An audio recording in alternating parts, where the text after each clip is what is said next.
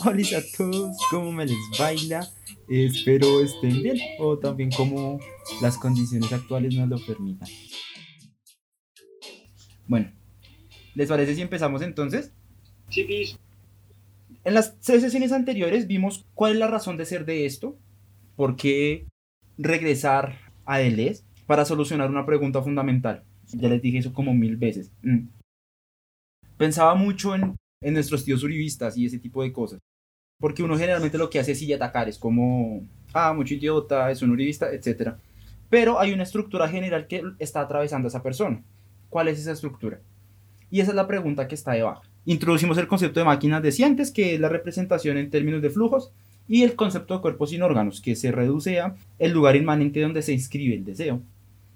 Y se supone que este grupo de lectura es sobre el antiedipo, y pues de Edipo no sabemos nada, no hemos hablado de él todavía.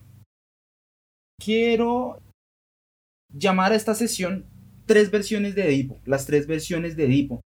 Porque Edipo no es uno, no es único, como no lo es nada en el mundo maquínico de hecho, y es un personaje que reifica un concepto que es susceptible a interpretación.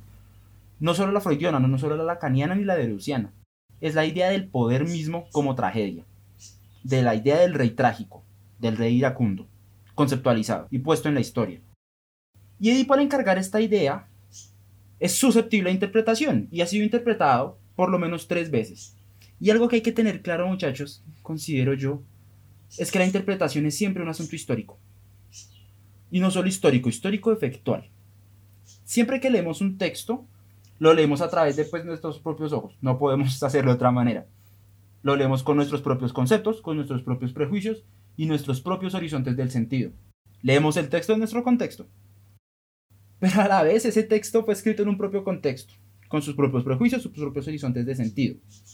Y por eso la lectura siempre violenta, es un acto violento, es el choque de dos contextos, del cual emerge un nuevo sentido, en un sentido dialógico. Y Edipo se encontró con este choque al menos tres veces. Cada vez que se encontró con este choque interpretativo, ese choque nos habla mucho de su época, tanto con los griegos tanto con Freud y, Lacan en una época del auge científico, como en una modernidad tardía con Deleuze. Cada una de estas interpretaciones, como les dije, es una hija de una época. Y a la vez nosotros estamos interpretando esas épocas desde nuestra propia época. Es una interpretación de la interpretación de la interpretación. Y la ponemos en nuestros propios términos. Voy a introducirles pues las tres versiones de Edipo, las que yo considero rescatables, como el mítico rey de la tragedia. O sea, el concepto que está debajo es el de el poder trágico. Así me gustaría llamarlo. El primer cuento que les voy a contar es el del Edipo griego. Es una figura mítica, del mismo talante tal vez de Aquiles, de Ulises, de Agamenón, de todo este parche. No sabemos qué tan real fue, qué tan poco real fue, pero eh, tenemos un montón de discursos sobre él. Es súper chévere porque la primera tragedia que escribe Sófocles sobre Edipo se llama Edipo Tiranos. Edipo rey se traduce al español del griego. Y Tiranos da cuenta de un rey, solo que es un rey venido de afuera, de un rey extranjero en una propia tierra. ¿Cómo empieza este cuento? Está Edipo reinando, tan.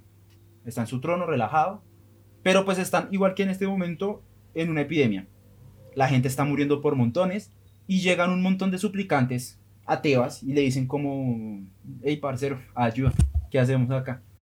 Y él empieza a decir, pero pero, pero pues yo no sé, o sea, yo me hice rey porque él venció a la Esfinge Cantora. No sé si recuerdan ese, ese cuentito. La Esfinge fue mandada por Hera a molestar a Layo. ¿Quién es Layo? El antiguo rey de, Tebas. Entonces tenemos el actual rey Edipo, el antiguo rey Layo. Hera mandó a la Esfinge para molestar a Layo.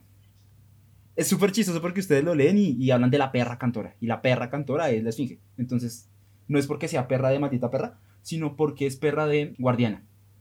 ¿Y cómo la venció Edipo? Intelectualmente, superándola en una adivinanza que ya tenía. A la perra le dio tan duro que se mató, se suicidó, o sea, fue como, oh, nadie pudo adivinarla, la adivinó y se mató. ¿Cuál era la adivinanza? Es súper tradicional y la adivinanza de ella era ¿Qué animal nace caminando en cuatro patas? Al segundo día tiene dos patas y al tercer día tres patas. Y ahí por responder el humano porque en la niñez camina en cuatro, cuando se vuelve adulto camina en dos y en su vejez el tercero le hace de pie. Entonces la esfinge quedó como, oh, qué tipo tan inteligente, eh, venció el acertijo y se suicidó. Cuando llegó a Tebas, todo el mundo lo aclamó como un héroe, es como, oh, qué áspero. Y lo volvieron rey de Tebas y lo casaron con la que era reina de Tebas en ese momento, que se llamaba Yocasta. Algo como para remarcar es que Tebas es la ciudad de Baco, como Atenas es la ciudad de, pues de Atena, Tebas es la de Dioniso, lo cual es importante. Bueno, el caso es que Edipo estaba en su casa y todo el mundo le decía como, bueno, parcero, ayúdenos aquí con la epidemia, ¿qué hacemos? Y él mandó a Creonte, es decir, a su cuñado, al hermano de, de Yocasta, a que le dijera, bueno, ¿qué carajos pasa? Y el oráculo le dice que hay que sacar al asesino del Ayo, porque él se encuentra en Tebas. Y Edipo dice, pues breve, yo busco a ver quién es el man y lo, y lo saco. Pero no sabe por dónde empezar a buscar. Entonces le dicen que busque a otro oráculo, que es Tiresias. Llega Tiresias, que es un viejo ciego y sabio. Hay algo muy importante con los ciegos en la antigua Grecia, y es que la vida está asociada al ver. Y ahí vienen todas las palabras como fenómeno y tal. Entonces los ciegos ocupan un papel muy importante porque ellos ven con ojos no vivos, con ojos inmortales. Por eso se decía que Homero era ciego, por eso Edipo al final de su tragedia es ciego. Y Tiresias, que es un hombre cercano a los dioses, es ciego. Y Tiresias le dice que no, que no le va a decir nada porque eso lo va a destruir, lo va a destruir súper duro. Edipo es un rey, weón, y los reyes son, pues, mezquinos. Entonces se comporta como se comporta un rey, le echó la madre a todos. Y bueno, ahí aparece Yocasta, es como, bueno, todo bien, vamos a calmarnos acá, vamos a ver qué es lo que dice este tipo y Tiresias le cuenta la mitad del chisme. Y les dice que cuando Layo y Yocasta tuvieron un hijo, el oráculo les dijo a ellos dos que ese hijo iba a matar al padre para quedarse con su madre. Lo que hizo Layo y Yocasta fue amarrar los pies al niño y botarlo por un matorral. Pero ellos no podían hacerlo porque tenían piedad, entonces mataron a un, a un pastor. El pastor tampoco pudo y se lo dio a otro pastor. No sé si sabían Edipo significa de los pies hinchados. ¿Por qué se dice de los pies hinchados? Porque cuando le iban a botar por el barranco, le amarraron los pies. Todo y a todo para que quedaran así gorditos. Ahora bien. Entonces entra Yocasta, Tiresia les cuenta eso. Y les cuentan que de paso el asesino del Ayo está ahí en la ciudad. O sea, Edipo todavía no sabe ni que él es el asesino del Ayo, ni que él es el hijo de Yocasta y del Ayo. Pero sí le cuenta Yocasta que el Ayo murió en un cruce de caminos. Claro, y ahí es cuando Edipo empieza a darse cuenta, es como, ok, yo estaba ese mismo día después de vencer a la esfinge en el lugar donde estaba Layo, es como, ay marica, como que fui yo el que maté a Layo. Y empieza a darse cuenta de a pocos. Él, por su parte, si bien era el asesino de Layo, que aunque bien no se lo creía, él simplemente seguía siendo hijo de los padres que lo cuidaron. Se fue a Delfos a ver qué le decía, y el oráculo le dijo lo mismo, que matar a su padre, que sería con su madre y que generaría una estirpe maldita. En eso él se enteró de cómo nació él porque llegó un mensajero, le dijo como que no es hijo, no es hijo de Pólipo, sino que lo encontró tirado porque se lo dio un pastor que se lo dio un pastor. Y ahí fue que el man empezó a darse cuenta como, ay marica, maté a Layo. Aparte que maté a Layo, al parecer soy el que ellos dos abandonaron. Ahí es cuando él cae en cuenta de ambas cosas. Claro, el, soporte fue, o sea, el banquillo como pero no se da cuenta de eso, o sea, como que la información es tan bestia, no se da cuenta de esto, hasta que Yocasta se cuelga y la ve colgada. Y ahí dice como, cito, es muy lindo, deberían leerlo. Que no la veían a él, ni los males que había padecido, ni los horrores que había cometido, sino que estaría en la oscuridad el resto del tiempo, pero era los que no debía, y no conocer a los que deseaba. Esa es la razón por la cual él se saca los ojos, pa. Porque ya, ya, ya no aguanta más ver. Y ahí se acaba esa primera, esa primera tragedia. Y simplemente, ¿qué sucedió ahí? Él nunca, él se enteró hasta que perdió sus ojos, que sin querer queriendo mató a su padre y se casó con su mamá. O sea, imagínense lo que implica tener hijos con su mamá. Decirle hermano al hijo. Y él tuvo cuatro hijos. De hecho, del estirpe de ellos dos, es que van a suceder las tragedias de Antígona y la de siete contra Tebas de Esquilo. Pero aquí no termina la historia de Edipo. Se supone que son tres eh, las tragedias de Edipo, pero la historia solo recuerda a dos. La de Edipo Rey que se las conté y la de Edipo en Colono.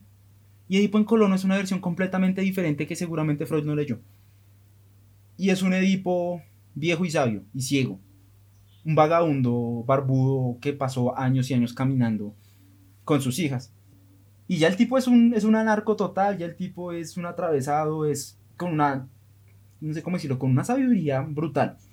Él viajando, viejo y sabio y cansado, se encuentra en un lugar consagrado a las Eumenides. que son las Eumenides? Son estas diosas malas de la venganza, como hadas malvadas griegas. Y su guía es Antígona. Antígona es importantísima. De hecho, es de las que el movimiento feminista más ha tratado cuando estudia al pueblo griego, tanto por su papel como mujer en la tragedia, como por la violencia poética que tiene este personaje. O sea, para el movimiento feminista Antígona es importantísima. Y, en ese momento Antígona está llevando a Edipo, que es, una, que es su hija y su hermana. Entonces el man llega y se sienta donde, les, donde le place. Y llega todos los del pueblo y le dicen como, y parcero, ahí no. Pues porque se está sentando en un altar, Y él dice, pues cagado, o sea, los dioses me volvieron mierda, yo pues, ¿qué? ¿Qué les tengo que temer a ellos que me lo quitaron todo ya? Y los manes como, hey, no, todo bien, sálgase de ahí que luego nos la montan a nosotros los dioses y tal. Entonces él dice, bueno, mándenme a que, gobierne. Y en ese momento, quien gobierna Colono, o sea, Colono es una ciudad de Atenas, la gobierna Teseo. Llega Teseo a hablar con él. Antes de que llegara Teseo, llega Ismene, la otra hija de Edipo. Y ahí es cuando le cuenta todo el chisme de que sus hermanos se están agarrando. Y es cuando sucede toda la tragedia de los siete contra Tebas. Eh, uno se va para Argos, el otro está en Tebas y los dos hermanos empiezan a agarrar por quien se queda en el trono de Tebas. Y el lugar que le dará reposo a Edipo será bendecido. Eso es lo que le dicen los oráculos a él. Por eso es que los hijos quieren llevarse a Edipo. Por eso es que Teseo quiere quedarse con el cuerpo de Edipo. Porque el lugar en que quede su cuerpo eh, va a ser un lugar sagrado. Edipo tomó una decisión, me dice, yo no me con mis hijos porque fueron unos hijos de putas, me desterraron, de no ser por mis hijas me matan. Me quedo acá con Teseo que el man es parcero. Llega Teseo y le dice, ¿qué hice? ¿Todo bien? Y le da un montón de instrucciones. Le dice que lo entierre en tal lugar cuando muera y que será bendecido en la guerra. Sí, lo entierra en su ciudad. Después de que le dice eso, Teseo se va y llega Creonte, el rey de Tebas, que el man es un hijo de puta, y secuestra a las dos hijas de, o sea, llega con un ejército y secuestra a las dos peladas. Entonces se arma ahí la espantosa porque los de Tebas llevan. Se putean re duro, como. Es súper chistoso ver cómo Creonte se putea con Edipo porque literalmente le dice como. Ah, me comió a tu madre. Ah, no, fuiste tú. O sea, literalmente le dice algo así. Apenas se la secuestran, llega Teseo y sale pues con todo su, sale con todo su ejército a perseguir a Creonte y a los, a los secuestradores. Liberan a las chicas y después de liberarlas, después de sacar a Creonte, se encuentra que está el otro hijo. Y es como, puta. Solo que esta vez, él sí llega muy respetuoso. Le dice como, papá, vengo acá a buscar su, su perdón. Y ahí Bob lo putea. Como, mal parido, eso no se hace y usted se va a morir y su ciudad sea maldita, al igual que su hermano. Y entonces, bueno, él se va y le dice a Antígona, de hecho toda la tragedia de Antígona se basa en estos funerales, ¿no? Los ritos funerarios y el valor de la mujer después de la guerra. Por eso es tan importante en la tradición feminista. Y él le dice a Antígona que, que lo entierre. Que cuando muera en desgracia, por favor, lo entierre y que ella se llenará de, de bendiciones cuando esto suceda, porque pues ya no puede más. En este momento ya vemos a un Edipo viejo, sabio, puto con sus hijos, pero ya tranquilo, ya no tiene el sufrimiento. Y empieza a caer una tormenta horrible. Y él dice, no, ya, aquí me fui manda llamar a Teseo para decirle el lugar donde se supone que debía reposar. Y le dice que nunca le diga a nadie más excepto al siguiente rey, para que ese conocimiento pase de rey a rey. Y Edipo les dice como, bueno muchachos, acá fue. Y empieza a guiarlos. Y es súper curioso porque el tipo que es ciego es el que guía, es el que espiritualmente los guía. Él les dice como, aquí es donde se elevarán, en términos divinos. Llegan ahí a un laguito que nadie conocía, inclusive los que vivían ahí. Y llega, se desnuda, le dice a sus hijas, hey, tráiganme agua, hizo todos los ritos, se bañó en honor a Demeter, se vistió con ropas rituales. Y este pedacito es muy bonito, así que lo voy a citar. Tan pronto sintió la satisfacción de que todo estaba realizado y que no quedaba ya por hacer nada de lo que deseaba, tronó Zeus infernal. Y las muchachas se estremecieron cuando lo oyeron, y caídas a los pies de su padre lloraban y no dejaban de darse golpes de pecho ni de lamentarse continuamente.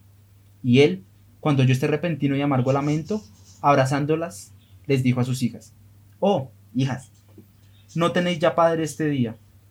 Está muerto todo lo mío y ya no tendréis que afanaros por mi alimento. Era duro, hijas, lo sé. Pero una sola palabra os redime de todas estas penas.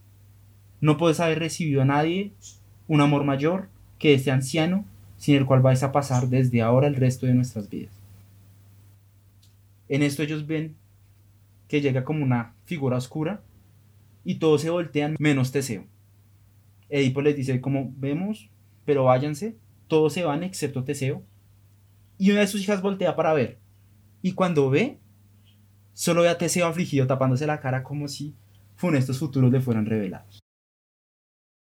Y esta es la idea griega de Edipo, el rey tirano mezquino que a través de la tragedia se liberó. Pero Freud llega hasta cierto punto. Entonces hasta aquí con la idea griega. Ahora, sigo entonces. ¿Qué dice Freud de esto? Freud coge solo la primera tragedia, solo el primer pedazo, el de Edipo Rey. Y él dice de manera muy cercana que los pueblos narran sus historias en mitos. ¿Sí? Que algo de verdad hay en ese mito. Y en el caso de Edipo, una verdad estructural del funcionamiento de la subjetividad y del deseo. No sé si ustedes sabían de dónde viene la palabra pitonisa, por ejemplo. Pitonisa viene del oráculo de Delfos. Ese oráculo estaba dedicado a Apolos Pitón. ¿Por qué se le llamaba Apolos Pitón? Porque se dice que en algún tiempo Apolo ahí mismo mató a una gran serpiente. O sea, yo puedo imaginarme a un líder arcaico griego de hace 4.000 años en ese lugar matando un parche de serpientes y a todo eso lo endiosaron. Esto dice Freud de Edipo, que hay algo estructural, estructural en términos de que configura la misma subjetividad y el deseo. ¿Cómo lo va a pensar Freud? Y nos va a decir que todo esto es un teatro, que toda la subjetividad es un teatro, es una ilusión de representaciones, donde todo significa algo o representa algo en algún término en oposición directa lo que vimos con Deleuze. O sea, esto representa, todo tiene, que, todo tiene una representación pegada. Edipo, según Freud, no todo Edipo, no todo lo que implica Edipo, sino solo el pedacito que Freud cogió. Esta imagen del rey furibundo atacado por su destino, es decir, sin posibilidad de elegir, y condenado a la tragedia. Esta idea representa la subjetividad misma, en relación a dos entidades representativas. Por un lado, su madre Yocasta y Layo, su padre. Freud nos diría que en algún punto no fue llevado por el destino, sino que él de alguna manera deseaba estar con su madre y acabar con su padre. Y esto es lo que Freud lleva a términos estructurales trascendentes. No es que todos deseemos a nuestra madre, diría Freud, es que todos deseamos gracias a que nuestro deseo está prohibido, y para acceder a él tenemos que eliminar aquello que prohíbe que nuestro deseo se satisfaga, solo para encontrarnos a nosotros mismos como eternos sufrientes personas mendigas eternamente y atados siempre a las necesidades de consumo. Se desea porque existe una entidad con poder que nos prohíbe. Esto es lo que dice Freud del deseo. El deseo es falta, pero no solo es carencia, no solo es falta, sino que la falta se da porque hay una entidad que nos prohíbe desear, que nos prohíbe acceder a ese objeto. Y en tanto que existe esta ley, es que deseamos. Y en relación a esta eterna decisión, es que generamos nuestro síntoma. Porque hay que recordar que un síntoma, muchachos, no es, no es algo malo en sí mismo, sino es la manera mediante la cual nosotros mismos nos tratamos de recuperar. Mm, cuando tenemos gripa y tenemos mocos, los mocos no son malos. Los mocos es nuestro cuerpo tratando de mejorarse. Psicológicamente es lo mismo. Eso es un síntoma. Y el psicoanálisis reconoce eh, como tres estructuras principales en relación al síntoma. Tres estructuras patológicas. A ellos la llaman la neurosis, la perversión y la psicosis. ¿Qué llaman los psicoanalistas neurosis? Cuando uno reprime el trauma, luego hablamos de eso, es lo que llama una neurosis, una simple represión. ¿Qué es una represión? No tener algo consciente, tratar de que eso que duele no sea consciente. Y se llama neurosis, ¿por qué? Porque luego eso que tratamos de reprimir aparece de otra manera, aparece con otra forma, aparece con otro sentido, pero no se va. La perversión es aquella que nace por la renegación, que, es una estructura pervertida. Mm, el fetichismo y cosas de ese estilo. Y por última, la que más nos interesa, que es la psicosis, que nace con un sistema que los psicoanalistas llaman forclusión. Y es cuando aquello que reprimimos se reprime de tal manera que desaparece del registro simbólico y aparece por lo real. ¿Sí? ¿Qué quiere decir eso? Que no es simplemente reprimir esto y aparece por otro lado, sino que estructura y desestructura completamente la realidad. Y aquí, en estas estructuras, es que se instaura Edipo. La interpretación freudiana es en un principio muy revolucionaria. ¿Por qué? Porque es un golpe al ego humano. Es, hey, la, la razón nos va a llevar a tal y tal lugar. Pero no. Según Freud, que el inconsciente mismo nos está saboteando una y otra vez. Y esta idea es tremendamente schopenhaueriana. Y se queda ahí, en el eterno dar vueltas. O sea, en el eterno estar buscando este deseo a través de cualquier estructura. Y para colocarlo en términos nietzscheanos, es un eterno retorno. Pero un eterno retorno de lo mismo. Y acá es donde la visión de Leuciana de Edipo porque ya sería el eterno retorno de lo distinto, de lo diferente. Creo que sí. Diga, joven. bueno, sí, señor. ¿Cuál es la visión de Luciana de Edipo? Dice, Edipo es una unidad trascendente, no inmanente. ¿Qué quiere decir eso? Que existe una condición del cuerpo sin órganos que es siempre cambiante, siempre mutante, siempre buscando algo diferente a lo que ese es actualmente, solo que no en términos de ley. Edipo se instaura diciéndonos, todo deseo es porque hay algo que está negando la posibilidad de que eso se satisfaga. Esto es una unidad trascendente y trascendental. ¿Por qué? Porque Edipo en sí mismo no existe. Y es trascendental porque da cuenta o pretende explicar la forma en la cual la conciencia misma se da, la subjetividad misma se da. La ley de Freud es, tú deseas en tanto que se te niega la posibilidad de acceder al objeto. En Deleuze es diferente. Tú deseas porque estás inscrito en una gran unidad inmanente que cambia siempre y siempre se mueven sus particularidades. Y este moverse es lo que instaura el deseo. El deseo como absoluta carencia, como una ley me niega la posibilidad de desear y por eso quiero, en Deleuze yo deseo porque el deseo es la condición misma del moverse. Me explico. El movimiento, y esto es griego también. Los aristotélicos, Aristóteles mismo, dice que el movimiento es justamente el paso de la potencia al acto. Ser algo que no es, algo que es. Mentiras, ser algo que es, algo que aún no es. Y el deseo, que en griego se dice bulomai, que pasa al latín como volutas, que llega al español como voluntad, es la condición de posibilidad de este cambio. Por eso el mismo Aristóteles, en peri, ¿cómo se llama? En peripsique de ánima, utiliza la idea del motor inmóvil para referirse al deseo humano, que es aquello que mueve al humano sin moverse a sí mismo. Ah, el deseo. Hay una idea de motor ahí, de maquinidad ya ahí. Y en Deleuze, ese deseo no implica ley, no es como que haya una ley que te diga, hey, en tanto que te niego esto puedes, puedes desear. El deseo en sí mismo es carente, pero no porque exista una ley. Y no solo una ley cualquiera, una ley reprimente, que te reprime y te dice, hey, no, esto no se puede hacer. Y en tanto que esto no se puede hacer, lo tienes que hacer. Pero para Edipo, el deseo existe solo después de esto, de la ley, de la prohibición, de la represión. Y es por esto el que el deseo se hace idealista. O sea, no es materialista como lo hemos tratado en términos marxistas, sino idealista cuando en la división de producción slash adquisición recae únicamente en la adquisición y lo determina como carencia. Eso ya es tremendamente capitalista. ¿Por qué? Porque si siempre voy a carecer de algo, siempre va a haber una compañía que me va a querer vender aquello que me falta. Y no solo van a querer vender lo que me falta, sino que me van a obligar a desear aquello que no necesito para acceder a él. Cito. La necesidad es definida por la carencia relativa, relativa y determinada de su propio objeto, mientras que el deseo aparece como lo que produce el fantasma y se produce a sí mismo, separándose del objeto, pero también redoblando la carencia, llevándola al absoluto, convirtiéndola en una incurable insuficiencia de ser, una carencia de ser que es la vida. Para Deleuze, Freud embarró en eso, porque para él la vida es solo vacío, solo hueco, y si bien una gran parte es absolutamente sufrimiento, eso es lo que le da el valor de vida. Ahora bien, no sé si recuerdan lo que les acabé de hablar hace unos minuticos sobre la idea de el neurótico, el, el psicótico y el perverso. El neurótico funciona muy bien en Edipo. ¿Por qué? Porque el neurótico para funcionar necesita represión. Entonces el papá, mamá y una ley que te diga, hey, no hagas esto para hacerlo, funciona muy bien. ¿Cuáles son los mayores ejemplos de neurosis?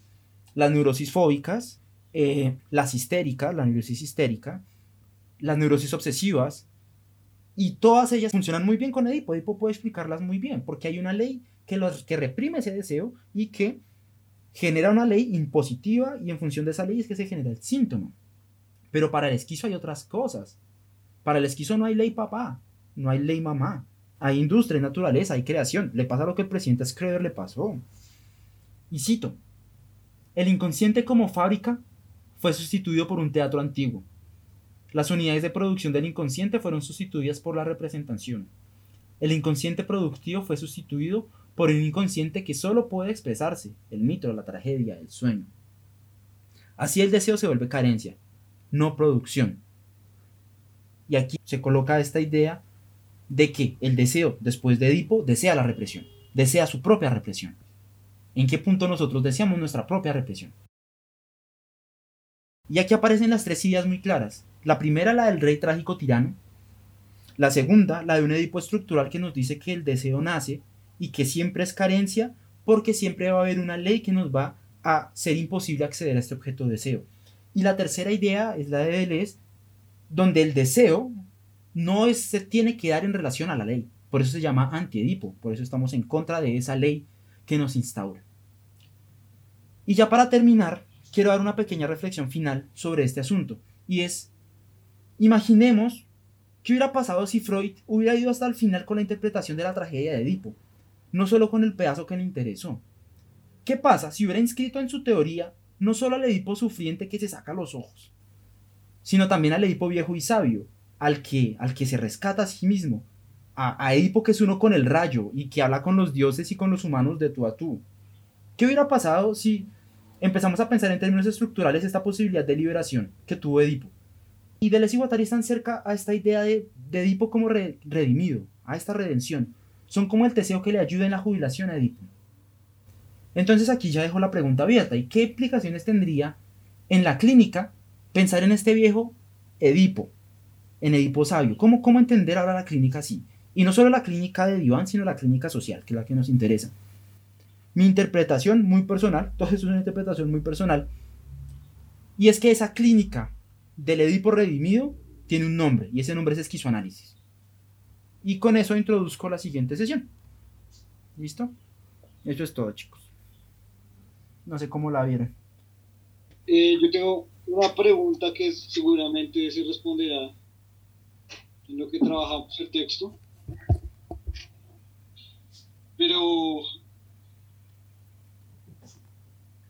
entonces les quiere expresar el hecho de que demostraran menos como Edipo la representación que es Edipo, la, la fantástica represión, representación reprimente que es Edipo, es básicamente una cosa cultural. Entonces, más o menos cómo se hace eh, esa idea de que, de que una representación esté implícita en, todos. Listo. Pues en, tanto en nuestra cultura. Eh, es súper chévere porque ellos sí lo responden. En el capítulo de antropología, eh, ellos dicen que Edipo es esta unidad colonizante, justamente. Y empieza con las prohibiciones incestuosas que se ven en Totem y Tabú. ¿Qué es lo que hace Freud? Y es que eh, coge Edipo y empieza a reproducirlo sistemáticamente en todas las mitologías. Es como, ok, esto se ve acá, esto se ve acá, esto se ve acá. Como pasa en Totem y Tabú, como se ve en el cristianismo y en muchas culturas, eh, por ejemplo, griegas. Y no es que Edipo se dé en todo lado es que Edipo tiene la particularidad de ser colonizador, es un rey, es un invasor, y que va, pues, a lo que hace un rey y un colonizador, a colonizar, expandir su territorio. La idea de Edipo es simplemente la idea de la subjetividad absoluta, y es una idea que muchas culturas no habían tenido, como lo es la hindú y el concepto de lo de Maya, por ejemplo. Eh, supongo que acá en Latinoamérica, como pasó con los tarahumaras en, en Artó, no es que estén todas las culturas, es que una cultura se impuso y se expansión. Él lo explica muy bien con el capítulo que se llama La Sagrada Familia, como esta idea de papá-mamá no está en todos y que hay un montón de otras relaciones en un montón de culturas. No es que se dé siempre, es que se dio en algunos lugares y estos lugares tenían la naturaleza de ser expansivos. Pues después de todo Grecia abarcó hasta Medio Oriente re lejos, luego los romanos peor, luego Europa por el mundo entero. Entonces por eso es que aparezca que se den todas las culturas, aunque no sea así. Cuéntame. El cuerpo sin órganos, ¿a qué se opone? Porque yo estaba leyendo y siempre se define en negativo, se define como lo que no es, ¿sí? Hmm. Y se opone a la racionalidad en sí, o sea, como a toda forma de racionalidad, ¿o no? Te voy a responder como te responderían ellos. Eh, eh, más o menos. Sí, no. En Antiedipo el cuerpo sin órganos es tremendamente negativo. Es decir, es, es aquello de lo cual no podemos hablar, aquello de lo cual no podemos representarnos nada. Es decir, la racionalidad es un asunto de representación, es un asunto de discurso, es un asunto de palabras y de lenguajes. Y el cuerpo sin órganos no tiene representación, no tiene lenguaje, no tiene nada de eso, por lo tanto, es absolutamente irracional. Es puro movimiento, puro ser, puro flujo. Pero no es absolutamente eh, irracional porque la racionalidad misma es una forma de ser del cuerpo sin órganos. Es una manera mediante la cual se representa. Pensemos, en, yo qué sé, en un aparataje social cualquiera. eh, Pensemos en una monarquía cualquiera. ¿sí? A lo que llamaríamos representación sería, o a lo que llamaríamos todo ese asunto de las máquinas, serían todos los sistemas propios que hacen que esta maquinaria social funcione de tal o cual manera. ¿Qué llamaríamos cuerpos sin órganos? La idea pura de poder. No la relación entre uno y otro, sino poder en términos eh, de pura potencia, de pura capacidad. ¿Sí? Porque pues hay que entender que potencia, que poder no es lo mismo que control. Si entendemos, por ejemplo, en este ejemplo que te acabo de colocar, las máquinas como las instituciones y el cuerpo sin órganos como el poder, se hace un poco claro, siento yo. ¿Por qué? Porque es algo que atraviesa todo, que es irracional, pero que es condición de posibilidad para la racionalidad, que es improductivo, pero es condición de posibilidad para la producción, que es absolutamente no negativo, sino neutro, porque no es como que esté negando todo, sino que no dice nada más que su mero existir, su mero fluir, su mero ser. Se contrapone, no contraponerse porque no es dialéctico. Eh, Deleuze escribe un libro que se llama Nietzsche y la filosofía, creo. Y él justamente toma, toma postura muy fuerte contra la dialéctica, creo que se llama El superhombre versus la dialéctica. Y en ese pedazo particular, no es que esté el cuerpo sin órganos y la negación de ese cuerpo sin órganos sean las máquinas deseantes. Es el cuerpo sin órganos, las máquinas deseantes se le pegan y empiezan a generar una relación inmanente. Que en la ruptura de ese cuerpo sin órganos, de, de esa máquina deseante que sería el escudo AT, se encuentra el, el cuerpo sin órganos y la construcción de este. Ok. No sé si fui claro. Sí, sí, sí, sí, sí, entendí. La metáfora está buena. Pero, Sí, no, no sé, es que es complicado. esto.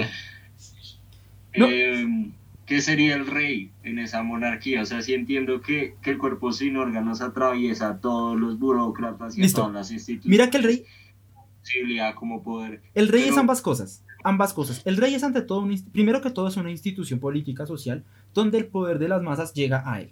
Por eh, puro asunto de, ya sea aristocracia lo que sea, pero llega ya por eh, de legitimación de poder popular. Y se vuelve, se instaura como rey. Es decir, es una institución, es una máquina que controla un montón de flujos. Pero el rey que está ahí, esa persona, llamémoslo Pepito, el rey Pepito es también una persona que no es solo esa persona siempre. No se inviste solo como rey. Entonces, la máquina sería el concepto rey, pero cuando Pepito es esposo, Pepito adquiere otro papel. Cuando Pepito es padre, adquiere otro papel. Cuando Pepito mm, se va a casar, o sea, como se va de casa y está solo en el bosque, Pepito, el rey Pepito es otro, no es el rey Pepito, es el Pepito cazador. Ese cuerpo que adquiere que todos estos personajes pasen por él es también el cuerpo sin órganos. Pepito, llamémoslo Pepito, es atravesado por la institución rey, es atravesado por la institución familia, es atravesado por un montón de... Y aquello que es en sí mismo es Pepito, es el rey. Entonces, la maquinaria, el rey en sí mismo sería una máquina, sería un sistema, pero la manera en la que esa cosa que sea que esté ahí permite pasar un montón de subjetividades, un montón de relaciones, esa cosa ahí sería el cuerpo sin órganos en esa metáfora. ¿Sí? ¿Por qué? Porque esa persona también está cambiando constantemente y la figura del rey, por el contrario, se mantiene. Ahora bien, ellos mismos nos dirían que la maquinaria funcione es otra cosa. ¿Sí? Que el rey cumpla sus funciones institucionales como debe hacerlo, No necesariamente. De hecho, ellos nos dicen justamente porque es que está habilidad la máquina es que funciona. Entonces, la máquina sería la institucionalidad de ahí, el cuerpo sin órgano sería la naturalidad, aquello, comillas, material que es lo que sea, ese sujeto por el cual se atraviesan un montón de instituciones y un montón de poderes. Melo. ¿Qué sabe? Sí. Sí, es difícil. Pero es chévere, leer, leer de es súper bacano. A mí me parece súper engomador porque es todo raro, en ese tipo es todo loco y, y es una lectura muy agradable. Se suelta mucho. Y uno tiene que, y, a mí me parece que esta lectura es violenta porque lo obliga a uno a dejar de lado la idea de entender. La idea de entender de manera completa algo. ¿Sí? Uno en filosofía está muy acostumbrado a leer eh, entiendo por tal cosa, tal cosa, entiendo por tal cosa, tal cosa, entiendo por tal cosa, tal cosa. Ahora, si entendemos que esta cosa cuenta con esta cosa, tal, es muy sistemático, es muy oficioso. Cuando uno se encuentra con este tipo que habla de culos y anos y, y gente teniendo sexo con el sol, entra en un choque y uno no entiende, o sea, no, no tiene la capacidad de, él mismo dice, yo no escribo para que me entiendan todo, para que entiendan pedazos y saquen. Y es muy violento y uno tiene que aprender mucho a lidiar con la frustración de no entender. ¿Y seguir? Sí. Y es muy bacano, es una experiencia leer estos, estos autores. Me pregunté lo del rey porque estoy leyendo un poco de Hegel. Uy, no se haga. No, yo sé que es pecado, yo sé. No, no, no. Pero él cuando sobre, sobre el Estado, habla de la, de la función irracional del rey. ¿Te me pillas? Ok. Como el rey no está ahí para mandar, los que mandan son sus burócratas, ¿sí? Claro. Él solo está ahí bonita cara y hacer hijos. Hay que pensar como la condición eh, como social que está, está atravesando Hegel en ese momento, y es que eh, se están dando, están mitad de guerras napoleónicas, la revolución francesa ya se había dado, y lo que hicieron los demás gobiernos monárquicos para evitar que se les viniera una revolución encima fue crear monarquías parlamentarias. Entonces, lo que fue Alemania e Inglaterra se salvaron. ¿Por qué? Porque Inglaterra ya tenía una monarquía parlamentaria basándose en la revolución yankee, en la estadounidense. Y los ingleses y los alemanes, porque ellos sí con su sacro imperio y somos unas relámparas, se mantuvieron con esa monarquía fuerte. Vieron que se iba a dar una revolución ahí, fue como no, bajémosle, hacemos una monarquía parlamentaria. ¿Y qué es lo que hace que la monarquía parlamentaria tenga ese valor? Y es que tiene una, comillas, potencia democrática donde el rey solo figura como farándula, mientras que las decisiones las toman los elegidos en el parlamento. Entonces hay una decisión dura porque el rey en sí mismo no tiene una razón ahí. Y de hecho la idea de rey aleja del espíritu de, la conjunción de la, sí, sí, de la síntesis entre razón y cultura. Y el rey está ahí como, oh, como que no encaja, como que no funciona. Yo supongo, yo creo que en este momento Hegel es fiel partidario de la revolución. De hecho, él es, bien, él es muy partidario de eso. Hasta que pues eh, pasa lo de Robespierre y hasta que Napoleón se vuelve el loco que se vuelve. Ahí sí toma distancias como no ya esta idea de rey no me gusta, esta idea de emperador no me gusta. Y ahí sí regresa un poco más a la democracia y al concepto de Estado social de derecho, donde ahí sí racionalmente ambas posturas negadas se, se, sintetizan, ¿no? Que es la cultura y la razón, la humanidad y la razón, siendo una sola en el Estado social de derecho. Pero es Estado social de derecho, no monarquía. Porque en la monarquía está ese componente que aún es irracional. Pues es que yo no sé, yo Hegel no, no, no, no sé mucho. Bueno. sí, vez chismoseando de Afto. Ese tipo es que chévere. Sí. Ese tipo, ese tipo es loco. Es un programa de radio todo loco. Tambores y xilófonos. Sí, el, el, la primera emisión. Tiene programa de radio, tengo que escucharlo. Claro. Es que el, tipo, el tipo es bien contemporáneo. El tipo es bien contemporáneo. A mí me gusta Antígona. ¿Ah? Me gusta Resto Antígona. Es que es un cuentazo, o sea, Sofocles se agarra escribiendo. Pero yo no leí el de Sofocles, yo leí el de otro man, el de Anubis. Ah, no sé si no lo conozco. No sé, pues. No sé qué relación tenga con el original. Pues es que no hay original, o sea, es. Hay, hay, un, hay una tradición oral y ellos cogieron eso para sus tragedias. Y además era un asunto bien, bien lámpara, bien fancy, porque era un asunto de torneos y quién hacía la mejor tragedia. Y Sófocles gana un montón. De hecho, ¿por qué sucede eso en Atenas? Pues porque Sófocles es ateniense. O sea, no, no hay como una veracidad histórica ahí porque pues son, cuentos, son cuentos que una cultura se cuenta a sí misma para explicar su historia. Sí.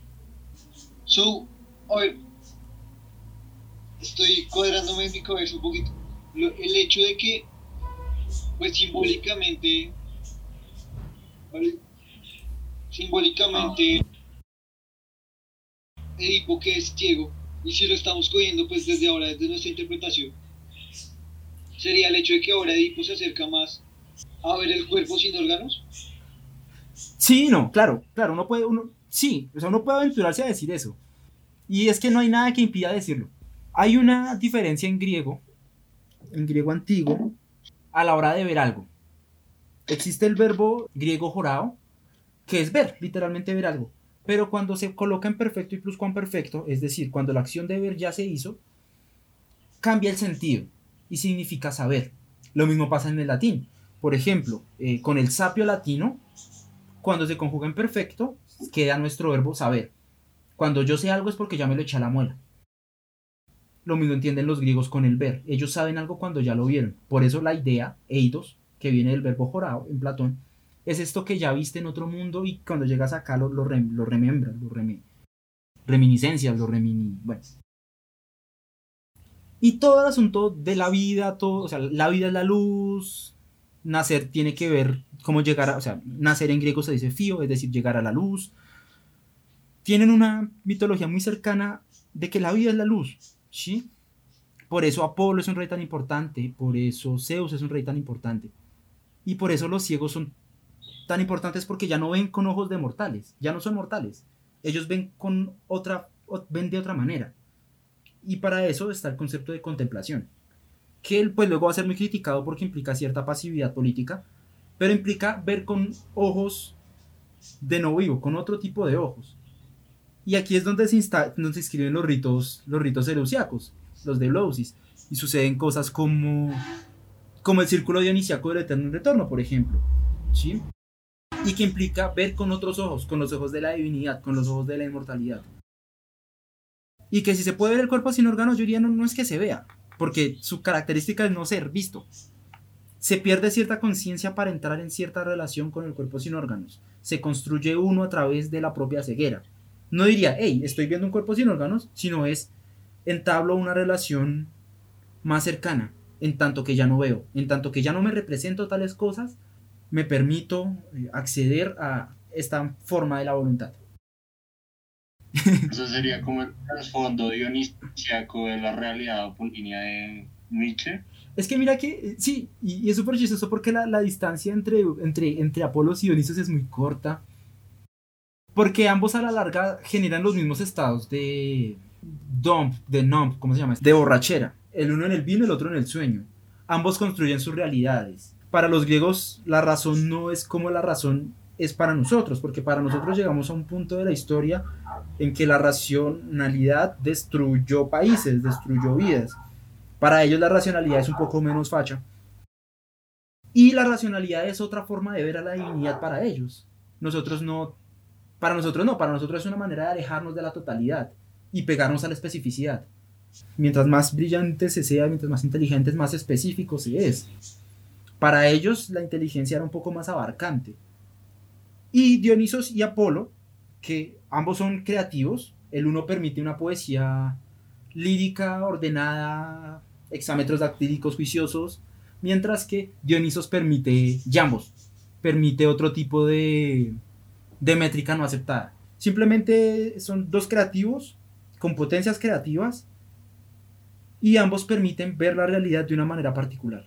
Solo que en nuestra contemporaneidad la función como apolínea de ella se ha pervertido. Nosotros vemos ahorita una crítica a la racionalidad, pues porque la razón la, embarró y en algún punto se perdió y la cagó. Pero en esos momentos no. Entonces sería como, sí, ambos permiten acceder de alguna manera, en tanto que una ruptura de la propia conciencia al cuerpo sin órganos. Ay, un bicho. Marica, ayer estaba con mi hermano en la sala y se metió una mariposa y mi hermano y yo, grandes y barbados, salimos corriendo. Llegó mi mamá a sacarla porque no pudimos. Fue patético. Las negras. Sí, una bruja. De las que les dicen brujas. Y, y fue súper chistoso porque yo vi que si soy bien machito, era como, ah, mi hermano también es pues, grandecito, barbado y calvo. Entonces verlo corriendo tras una mariposa fue muy chistoso. Y me asusté porque vi la mosca. y.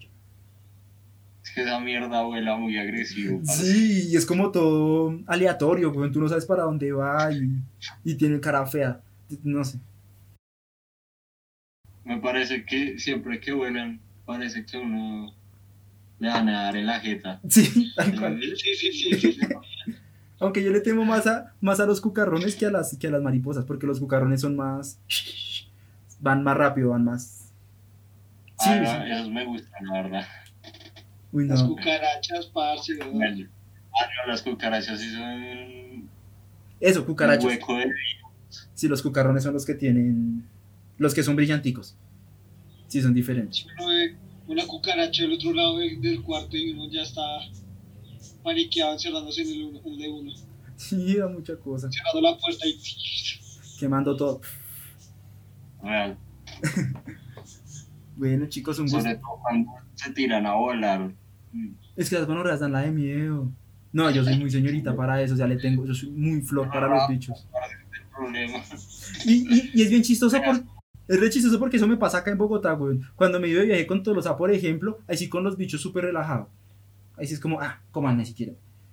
Pero acá Sí, me sí, da sí. mucha cosa. Si nosotros, eh, uno caminando, es como... ¡Wow! Un bicho tiene ocho patas y tiene una babosa. Cojámoslo. Encaramándonos en los árboles es como, ah, que se cuelgue ese bicho con tal que no me haga caer.